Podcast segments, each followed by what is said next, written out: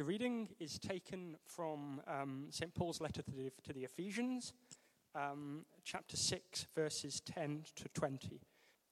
Finally, be strong in the Lord and in his mighty power. Put on the full armour of God so that you can take your stand against the devil's schemes.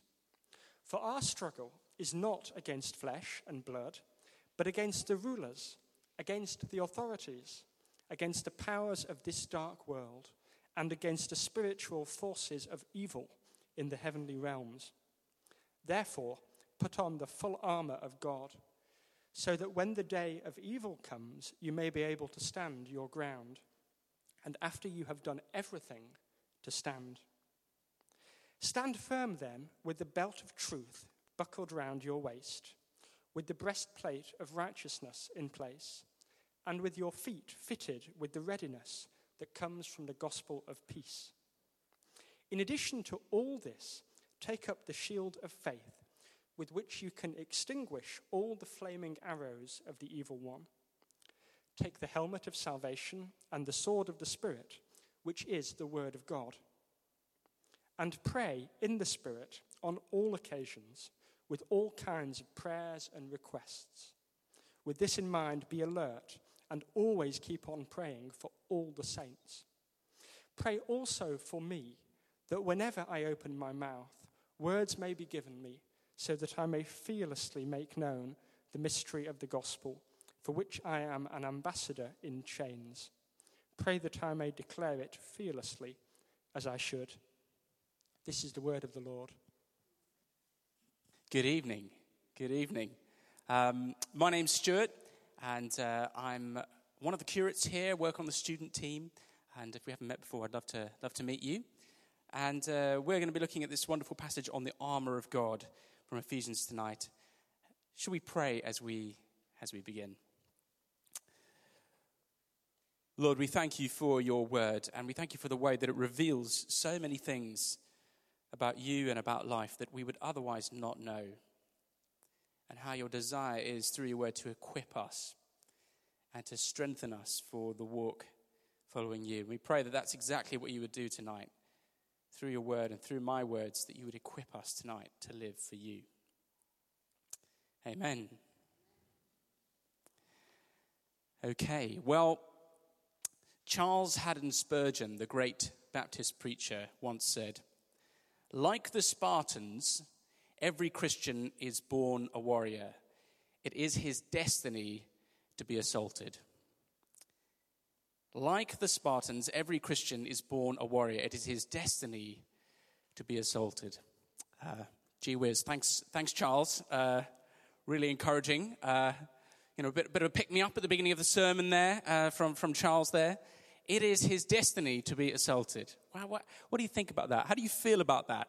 Uh, that description by Spurgeon of the Christian life? Well, you know, actually, I, I think sometimes I have a lot of sympathy with it.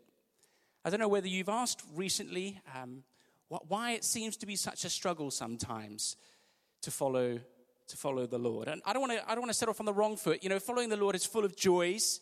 The Christian life is full of amazing things as well. But sometimes it is difficult. I don't know whether you've ever wondered why it seems so often that the, doing the right thing takes so much more energy than doing the wrong thing. Why it seems uh, that we can never quite get our hearts completely under control. I don't know whether you've, you've got yours under control, but I feel that I'm always just one step away from, from going off track. I don't know why it is, it's so difficult sometimes to keep going with the work that God has given me. It just feels like just going, some, just going in the same direction, doing what God has called me to do, sometimes just feels difficult. Why there seems to be so many things that would pull me off track. Why there seem to be so many obstacles and challenges. Why is it that following Jesus seems sometimes such a struggle? Well, tonight, Paul is going to help us out. He is going to kind of lift the hood of the car. He's going to pull back the veil. And he, he is helping us out by revealing one of the reasons why we struggle. You know, I wanted to encourage us. He says there in the passage, your struggle is not against, and he goes on. I want to encourage, he says this is going to be a struggle. But then he says he's going to, he's going to help us. And, and Paul is going to help us with two things tonight. He's going to help us with a warning. He's going to tell us of a challenge that we face in our Christian walk. If we set off down this path, if we decide we're going to try and make it to the end following Jesus, we're going to face a challenge. And then after that, he comes to equip us, to strengthen us, to give us some equipment to deal with this, to, with this challenge. And so we're going to see what he has to say to us tonight. So, what is it that Paul says that we are going to face? What is the challenge in the Christian life that he reveals is uh, part of our struggle? Well, he says to us there, doesn't he? For, for our struggle is not against flesh and blood, but against the rulers, against the authorities, against the powers of this dark world, and against the spiritual forces of evil in the heavenly realm. Now, for many of us, this, this, this, this might just seem totally weird. This language is, is just really weird, and we have, we have no idea really what he's talking about. But what Paul wants us to know, and what I want to just put out really as plainly as possible, is that we have an opponent. We have an enemy. We have someone whose purpose in life is to get us off track with God. There is someone out there who would like nothing more than you to fail in your work with God, your walk with God, and your work with God. And um, Paul tells us a few things about him. First of all, he tells us that this enemy is spiritual. You might have noticed there. He says, Our enemy is not flesh and blood. In other words, most of us, most of the time, when we meet a challenge in our lives, we look at what's right in front of us. We look at the lack of finances that we face. We look at the person who's insulting us. We look at the, uh, I don't know, the organization that seems to be set up against our favor. But Paul says to us, actually, you know what? Your real struggle is not just against those things, but behind that and beyond that, there is a spiritual opposition that you are going to face if you're going to be trying and run this race for Jesus. And he names, he names that enemy as the devil and spiritual powers which follow him. Now, I understand that as soon as I say the word the devil, um, all kinds of images are going to come rushing into our head rather involuntarily. You know, you've got uh, the horns, uh, you've got the tail, the cape, uh, basically, uh, you know, how he looks on The Simpsons. Um, that, or maybe, maybe uh, if you're a little bit, you know, you, you, something from Buffy, Buffy, the Vampire Slayer, or a more modern reference, um, which involves the sort of weird and demonic. But of course, uh, these are all just pictures from cartoons. And actually, there is absolutely no reason whatsoever to believe that the devil is anything like that. Every single piece of that image I've just described is a piece of fiction. There's nothing, nothing to, to think that that is what Paul is talking about at all. So, what does the Bible say about this enemy which we face? Well, first of all, uh, most importantly, he's real. He's real. He's not a fairy tale. He's not just a general force of evil, like maybe in Star Wars, this kind of general thing. It's not a, not a literary personification, kind of a nice way of writing about the idea of evil. If you read the Gospels, you won't get far before Jesus talks about the devil as real. If you uh, read through Paul, there are more than this occasion where he talks about the devil as real. And all the way through the New Testament, I think you'd be hard pressed to find a New Testament book that doesn't talk about the devil as real.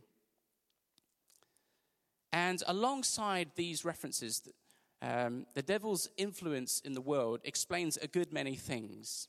Um, I mean, if, you, if, you're, if you're the kind of person who thinks, gee whiz, have I just walked in, I've sat in, and in front of me here is a, is a whack job preacher, and he's just making this up, right?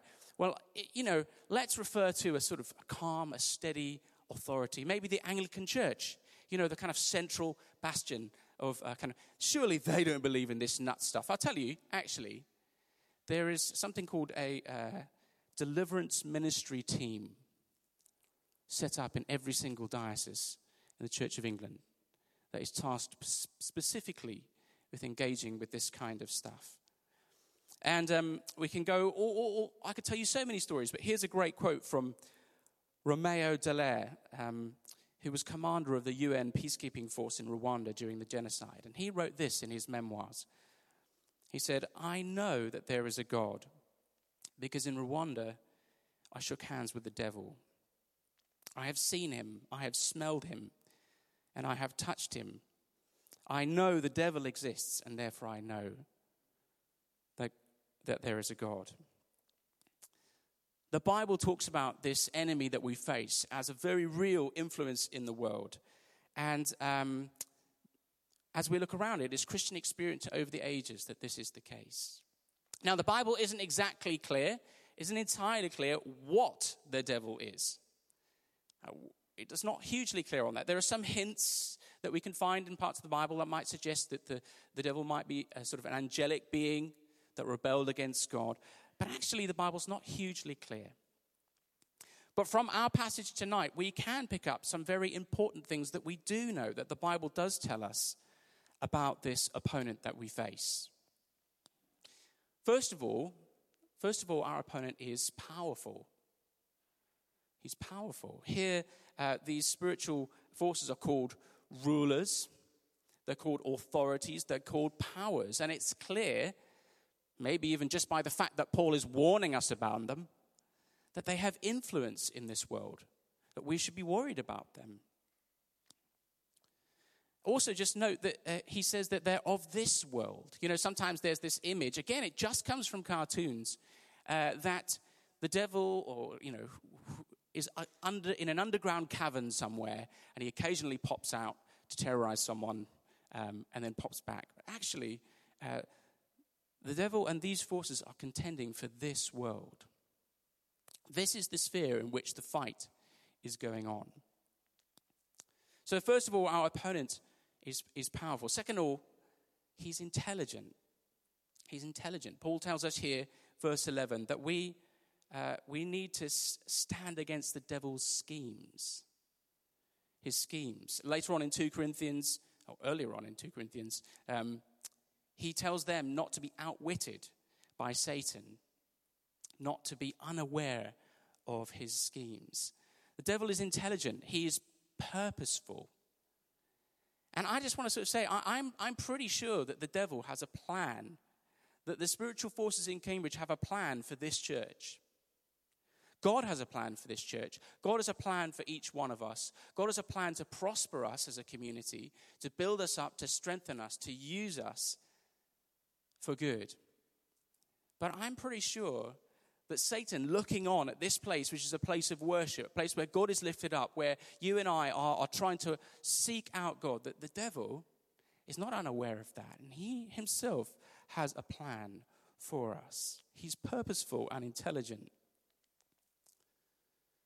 And next, we're told, finally, we're told that he is evil. That these forces are evil. There's a myth sometimes, I think, that, you know, if we believe in a spiritual world at all, then it's just kind of this neutral spiritual space. we get it from Harry Potter, where magic is not good or bad, it's just how you use it. Uh, you know, we get it from, from, the, from Star Wars, where the force is, you know, so, you know, which way are you going to go? Are you going to use it for good or for evil? But in the Bible, we're told that there are only two kinds of spiritual forces there are those who are following God and serving Him, and there are those who are against Him. And it's very clear in Scripture, it's very clear in this passage, because He calls them uh, the powers of this dark world and the forces of evil.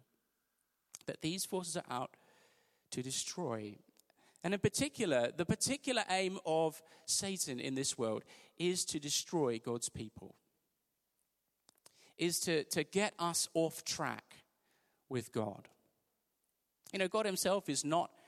God, is, God himself is not a target for Satan. God himself is, is, is, is far above uh, in power and majesty. But what God loves, you and I are very much in the fight. And Satan, I don't think Satan cares if you and I are happy. I don't think he cares if we're having a jolly. I don't think he, he cares if we're achieving our life aims. Uh, I don't think he cares if we're fit as a fiddle. Um, his main aim is to get us off track, to get us separated from God. If he, he knows that if he can split us off from the giver of life, then his work is done. And ultimately, we will fall. And it's not really in this passage, but because this is such an odd topic, and for some of us, this might be the first time we've ever heard about it or the first time we've thought about it in a while, I just want to highlight some of the, some of the ways in which Satan does this, some of the tactics he uses. Because I don't know about you, when I think about this, I think, well, when was the last time this might have happened? You know, is this just, have I just totally missed this? Or what, how, how does this happen? How, does, uh, how do these forces engage with me? What should I be wary of? And I just want to highlight four of Satan's favorite tactics that we find in Scripture. And they are disinformation, distraction, discouragement, and discord. Disinformation, distraction, discouragement, and discord. Disinformation because Jesus calls Satan the father of lies.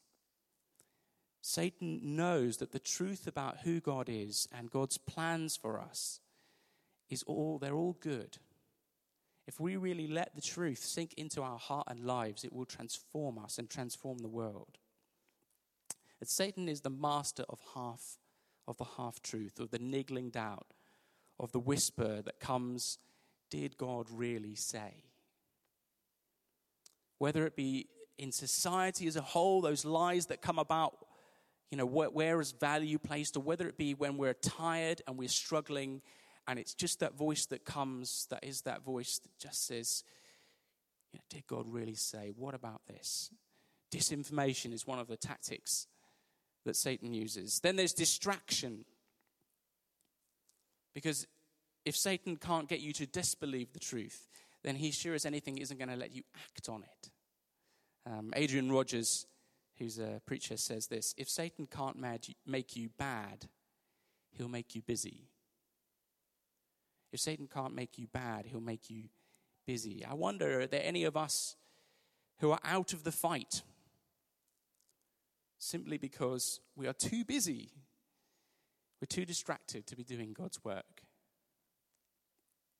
Then, of course, there's discouragement because if Satan can't distract us, if he can't get us heading off piste, and he can't uh, completely get us off track with God, then he's going to discourage us. He's going to put as many obstacles on our way so that when we're trying, we're trying to do God's work, uh, we begin to wonder if we've got it all wrong.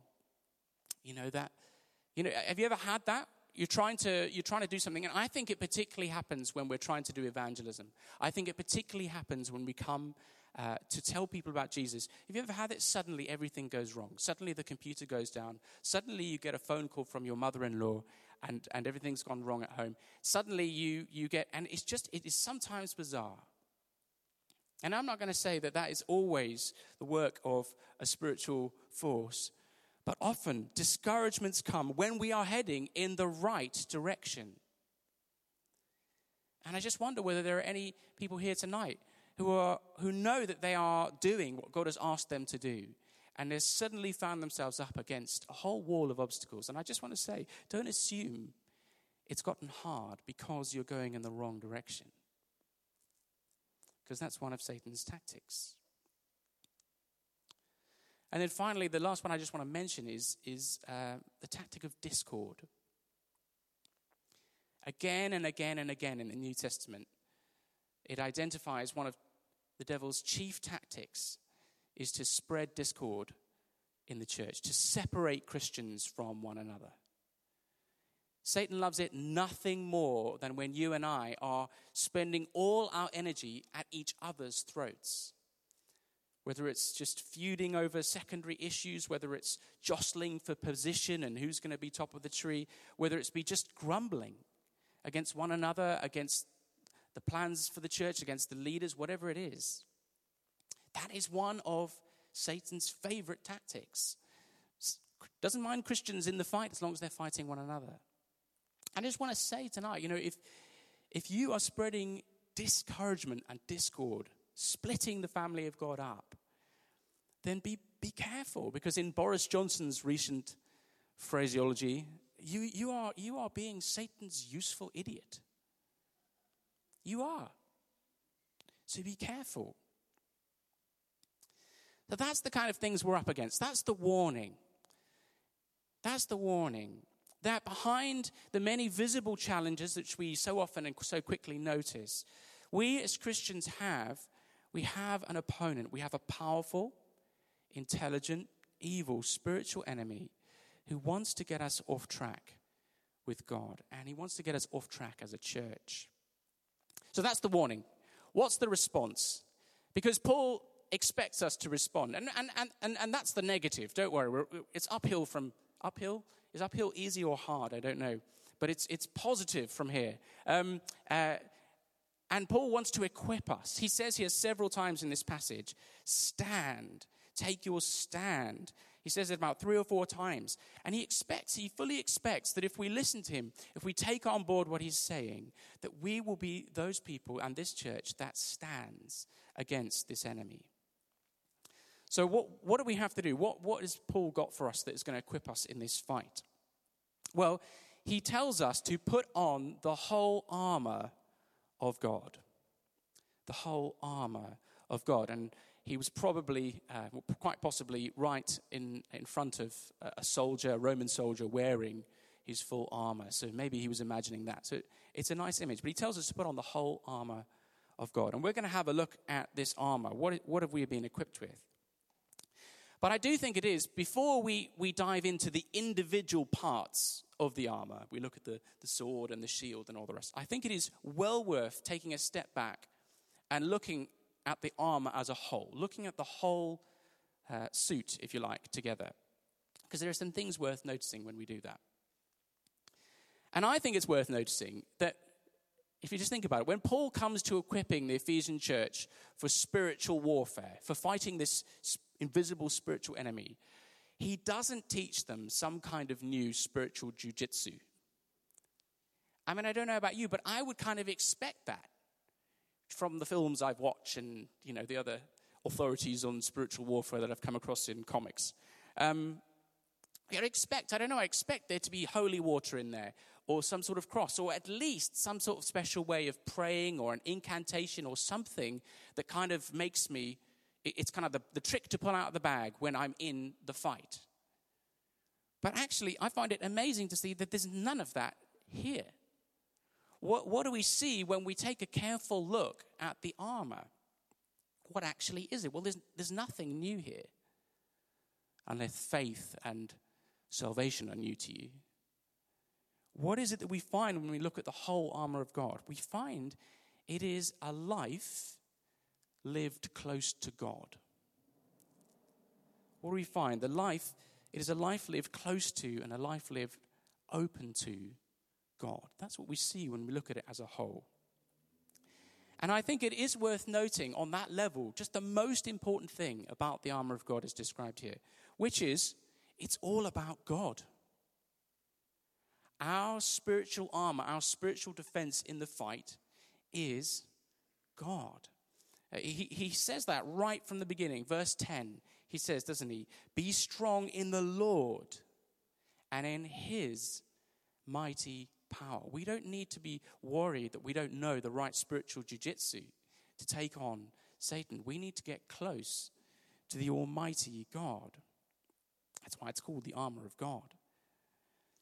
And it is really important, having outlined kind of the threat, if you like.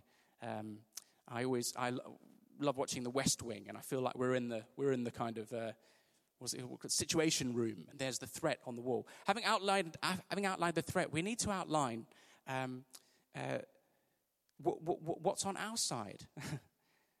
and it's so important to know that though we have a, an enemy who is real and who is powerful, and we have to be wary of, the one on our side, God, is infinitely stronger, infinitely more powerful. This is not a battle between two equal and opposite forces. This is not a yin versus a yang. This is the almighty creator of the universe who is our God. And a creature or creatures who have sinned. It's not a contest. There's not a, there's not a fight for the throne in heaven. That is permanently occupied. That position is taken by the living God creator of everything. And not only is Satan um, no contest for God, but he is a defeated enemy.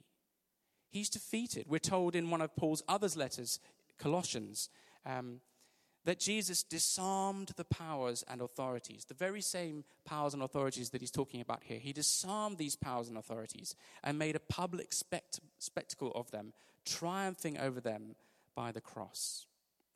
Since the cross and the resurrection, our enemy has been robbed of his only lasting weapons against Christians. He's been robbed of his only lasting weapons, which are sin and death.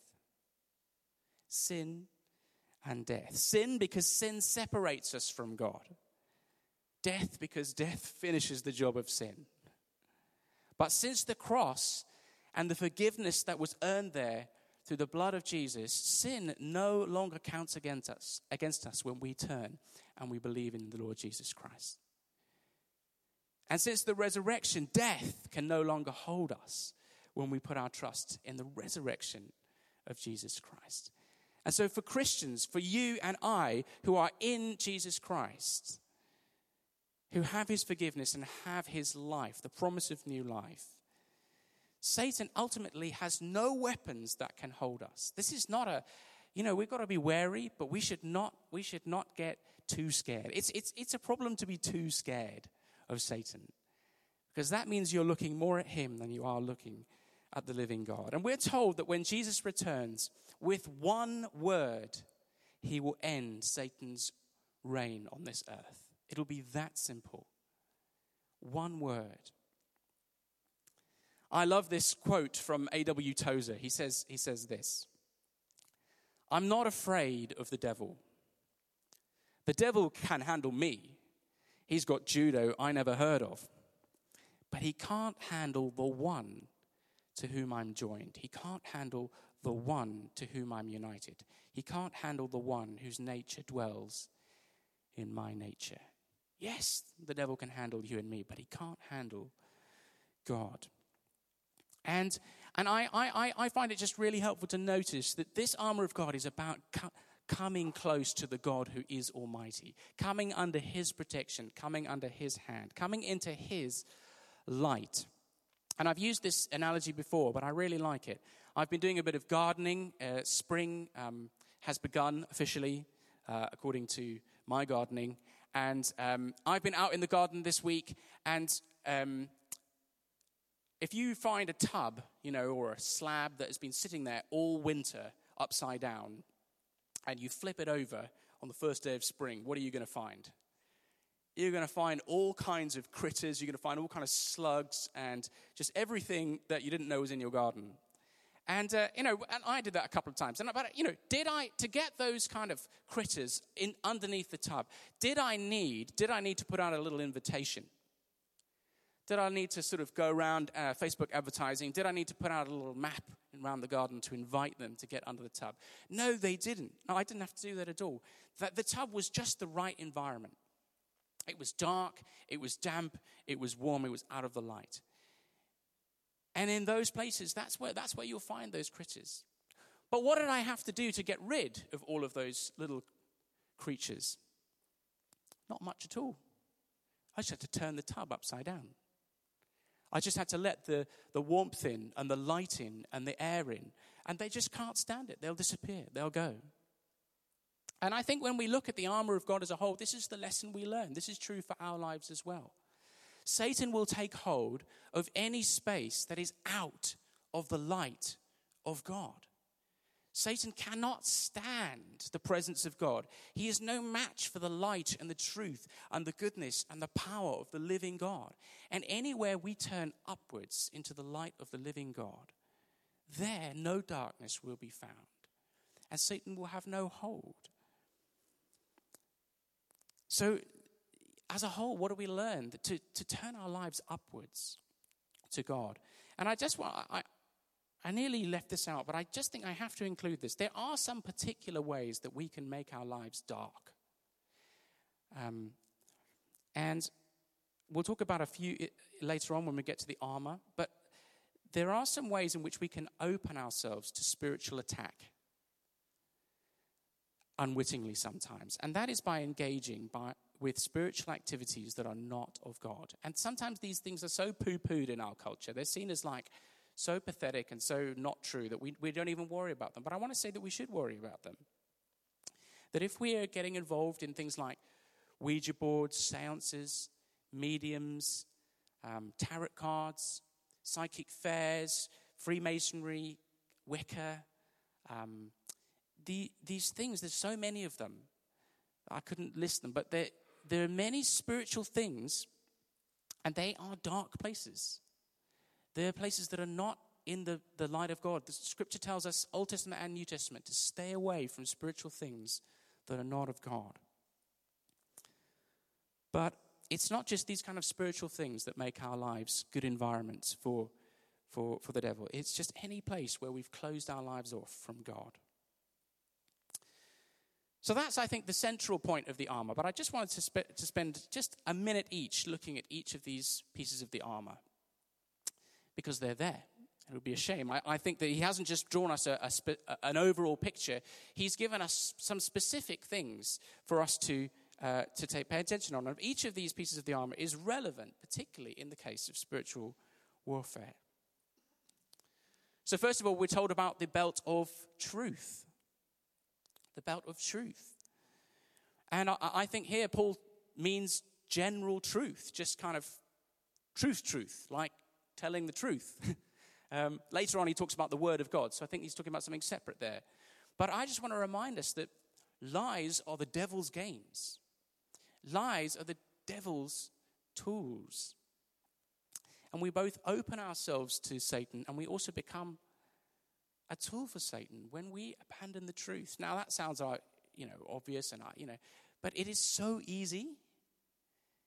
It is so easy to twist the truth. Never comes obviously. It doesn't come with a kind of you know Watergate level. Uh, that's never how it starts. You know, I had something on my desk on Monday, just came onto my desk, and uh, with some instructions, someone not from anyone in the church, but someone had asked me to, to fill in some books, uh, some legal paperwork in a certain way. And the more I looked at it, I just thought, there's something off here. I'm not sure I can, I'm not sure I can sign this. And I didn't really know what I was doing, and I, I but I, I'm so glad I checked. But it would have been so easy. The person was there saying, Come on, just sign this. Come on, just do it because it'll make life easier. And it would have made life easier. But as soon as we, as soon as we um, enter that territory, we've lost. And we need to stay in, in the truth, even if it's costly, because lies are the devil's weapon.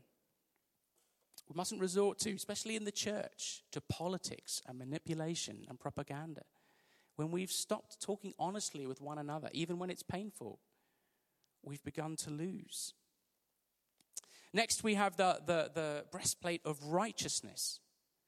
And um, this almost certainly refers to a moral, upright life. Not, necess- not so much to some people, you hear, sometimes you hear people say, uh, oh, it's, it's the fact that God has forgiven us in a, in a righteousness given to us. But it probably refers to a holy life, a life that pleases God. And that is because earlier on in Ephesians, Paul says, don't sin and don't give the devil a foothold, a toehold in your life. And that's a very evocative image. Holy people, people set on living a life that pleases God, are slippery to the devil. A holy life is a life that's slippery to the devil. He can't get a grip in it. He's got no leverage. He's got no starting point, no landing. He's not D Day landing position to work from. But sin, however small, it is a landing beach for Satan in our lives. It's a small opening. How many people have we known who have ended up really in trouble, really falling away, really ending their relationship with God with something that started small, a relationship that started small, a lie that started small, an addiction or a habit that started small? Sin has a way of growing. And if we are if we are complacent um, we, will, we, will, we, we will lose out. You know, sometimes we are complacent because we think, well, God is merciful. You know, God, God, God forgives. God is merciful. Satan is not. And he will take the smallest things and turn them into um, landing, landing bays in our lives. But a holy life is slippery to God, it's slippery to Satan. Next, we have um, readiness. Talks about the shoes or the sandals, that are the readiness that comes from the gospel of peace. And I think this is really about readiness, and particularly readiness to share the gospel. Later on, Paul prays. He says, When you're praying, pray for me. Pray what? That I'll be feeling happier? That I will. No. Pray that even under spiritual attack, I will continue to share the gospel. And I think this piece of the army, uh, the armor, readiness, is armor against against discouragement and against battening down the hatches. You know, Satan would love it. You know, if he can't get us off track with God, he'd love it if he just throws us a bit of discord, a bit of discouragement, a few lies, and we just batten down the hatches. We just say, okay, well, until we've got this sorted, until life gets easier, until, until uh, I've solved this problem, I'm, I'm going to kind of put down my serving the Lord. You know, that always seems the first thing, it's the easiest thing. Well, like, gee, it's so hard sharing the gospel. I'm just going to put that down until life's easier. It's so hard inviting someone along or serving in this way. The devil knows that if he can get us just to batten down the hatches and not to share the gospel, then he can do that all day long. But readiness to share the gospel is a weapon, is armor against um, Satan's weapons. And then we have the shield of faith. And very simply, I just think this is this is about lifting our eyes to God. Satan would love nothing more that when we are faced with challenges, discouragements, and challenges, we look at them just on the human realm. We look at them just in the realm of human possibilities. Ah, facing a financial challenge to the things God has asked me. Well, that's not possible. There's no way we can raise that. Well, it is if God's involved. I'm looking at this, this, this challenge in my life. I can never get rid of this. You know, I, I, I, it's been the same for 10 years. Well, it's not possible if you think like that, but when God's involved, it can be. And faith is our way of looking at the spiritual realm or what's going on, what the stakes are in the spiritual realm. Seeing Satan at work, yes, but seeing the God who is over all things. And we have to choose that. We have to choose in the challenge, in the obstacle, to ask, Lord, what is going on? What do you have to say? And what are you going to do? That's a piece of armor against discouragement, against lies. Then we have salvation, the helmet of salvation. And I actually think this is the hope of salvation. That's what he calls it in 1 Thessalonians, the hope of salvation. And I think the hope of salvation is armor because the Christian life is too costly to live without the hope that is coming. The Christian life is too costly to live fully. It is too time consuming. It is too emotionally draining. It is too uh, financially costly. It is too relentlessly difficult. Unless we know in our heart of hearts that when the Lord returns, it is all going to be worth it. And Satan will just keep coming. And if we're going to keep going, then we need to set our hearts on the resurrection. We need to set our minds on the, her- the inheritance that will be ours. We need to tell ourselves that Satan can do his worst. And when he has finished with our bodies, he cannot take our souls because those are God's, and he will raise us to life. The Ephesians were facing physical persecution. The hope of salvation is armor against the weapons of the enemy that enables us to endure. And finally, we have the Word of God. The sword of the Spirit, which is the Word of God. And I think it is relevant that this is the only offensive part of the armor. We see that when Jesus was being tempted in the wilderness, he responded by quoting the scriptures. And it is, it is the truth about God. It's the truth that He's revealed about Himself. It is the promises that we have from Him. It is those things that we, we know uh, by his revelation that are our weapon against Satan. And a Christian without God's word is a sitting duck. A Christian in the middle of a battlefield without a sword, it is just only a matter of time. Not only will you be defenseless, but you will also not do any damage.